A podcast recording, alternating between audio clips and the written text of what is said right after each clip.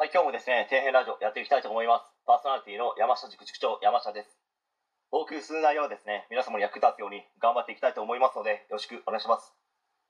え今回はですね、リラクル創業者、竹之内社長の意外な学生時代についてパート1をですね、話していきたいと思うんですけど、まあ、令和の虎というですね、YouTube のチャンネルを見ている方は知ってると思うんですけど、まあ、知らない方のためにですね、とても簡単に説明しますと、ものすごいお金持ちです。よく目にする文字で、270億を稼いだとか、非常識な成功法則というですね、文字を見ますけど、まあ、おそらくそれでですね、自身をブランディングし、多くの方にですね、興味を持ってもらおうと、まあ、しているのかなと思います。令和の虎にですね、出演している社長の皆様は、独自性があり、発想の方もユニークで、まあ、面白いなと思う方が多いという印象を、まあ、とても受けますね。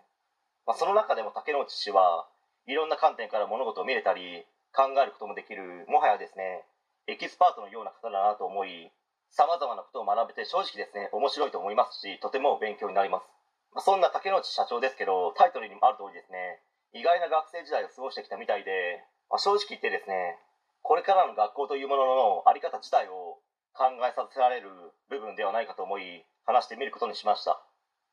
まず中学生時代ですけど、ご本人はとてもですね、勉強ができたみたいで、まあ、特に数学が得意だったらしいですね。まあ、自分とは真逆です。まあ、進学した高校はですね、勉強できたということはおそらくですね、まあ、それなりの偏差値の学校ではないでしょうかね。まあ、しかしですね、高校では全く勉強なんてしていなかったらしくて、まあ、そもそもですね、ほとんど学校には行ってなかったみたいですね。出席日数もギリギリで卒業したとご本人がおっしゃってました。まあ、これは自分の勝手な推測ですけど、竹之内氏はですね、子供の頃からお金持ちになりたいと思っていたらしくて、まあ、自分は将来起業するんだから、もう学校の勉強なんて意味がないと、まあ、バカバカしいと思っていて、やらなかったタイプなのではないでしょうかね。まあ、大学にはですね、一応進学したみたいですけど、意味がないと思い、たったのですね、4ヶ月で辞めたと、まあ、これもですね、ご本人がおっしゃってましたね。まあ、その後はですね、いろんな仕事をしたり、まあ、たこ焼き屋が儲かってると知ると、まあ、その内情を知るためにですね、たこ焼き屋にアルバイトとして潜り込んだり、しかもこの時はですね、リラクルを創業し、もう年商で何十億、何百億というですね、大社長の頃だったらしいですからね。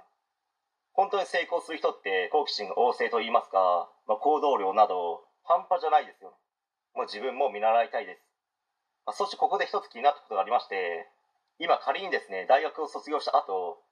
どういった職種の仕事を選ぶんですかというですね、質問が視聴者の方からあったんですね。